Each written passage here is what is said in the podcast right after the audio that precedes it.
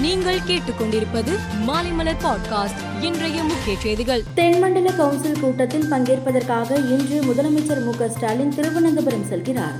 காலை பதினோரு நாற்பது மணிக்கு விமானம் மூலம் திருவனந்தபுரம் செல்லும் அவர் கேரள முதல் மந்திரி பினராயி விஜயனை பிற்பகலில் சந்திக்கிறார். அப்போது முல்லை பெரியாறு அணை விவகாரம் குறித்து விவாதிக்கிறார். அமமுக பொதுச் செயலாளர் டிடிவி தினகரன் உடல்நலக்குறைவால் தஞ்சையில் உள்ள தனியார் மருத்துவமனையில் அனுமதிக்கப்பட்டுள்ளார். உணவு ஒவ்வாமை காரணமாக உடல்நலக்குறைவு ஏற்பட்டதால் டிடிவி தினகரன் மருத்துவமனையில் அனுமதிக்கப்பட்டுள்ளார். முழுவதும் இந்தியாவில் தயாரிக்கப்பட்ட விமானம் தாங்கி போர் கப்பலான ஐஎன்எஸ் விக்ராந்த் கப்பலை பிரதமர் மோடி இன்று நாட்டிற்கு அர்ப்பணித்தார்.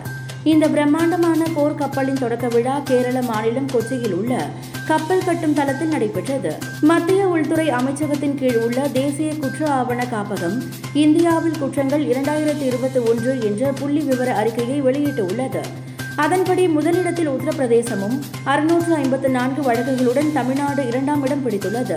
அசாம் காஷ்மீர் மேற்கு வங்காளம் ஆகியவை அடுத்தடுத்த இடங்களை பிடித்துள்ளன. சீனாவின் சிச்சுவான் மாகாணத்தில் கடந்த திங்கட்கிழமை முதல் புதன்கிழமை வரை மூன்று நாளில் நானூற்று தொன்னூற்றி இரண்டு பேருக்கு கொரோனா பாதிப்பு உறுதியாகியுள்ளது.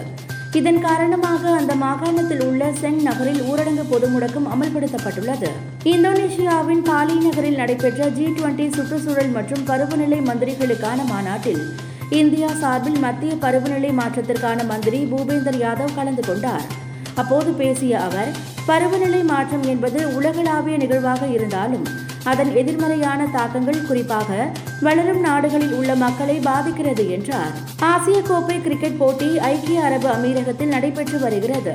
துபாயில் நேற்று நடைபெற்ற லீக் ஆட்டத்தில் இலங்கை வங்காளதேசம் அணிகள் மோதின இதில் இலங்கை அணி பத்தொன்பது புள்ளி இரண்டு ஓவர் முடிவில் எட்டு விக்கெட் இழப்பிற்கு நூற்று எண்பத்து நான்கு ரன்கள் எடுத்தது. இதையடுத்து அந்த அணி இரண்டு விக்கெட் வித்தியாசத்தில் வெற்றி பெற்றதுடன் சூப்பர் போர் சுற்றுக்கு முன்னேறியது. மேலும் செய்திகளுக்கு மாலைமலர் பாட்காஸ்டை பாருங்கள்.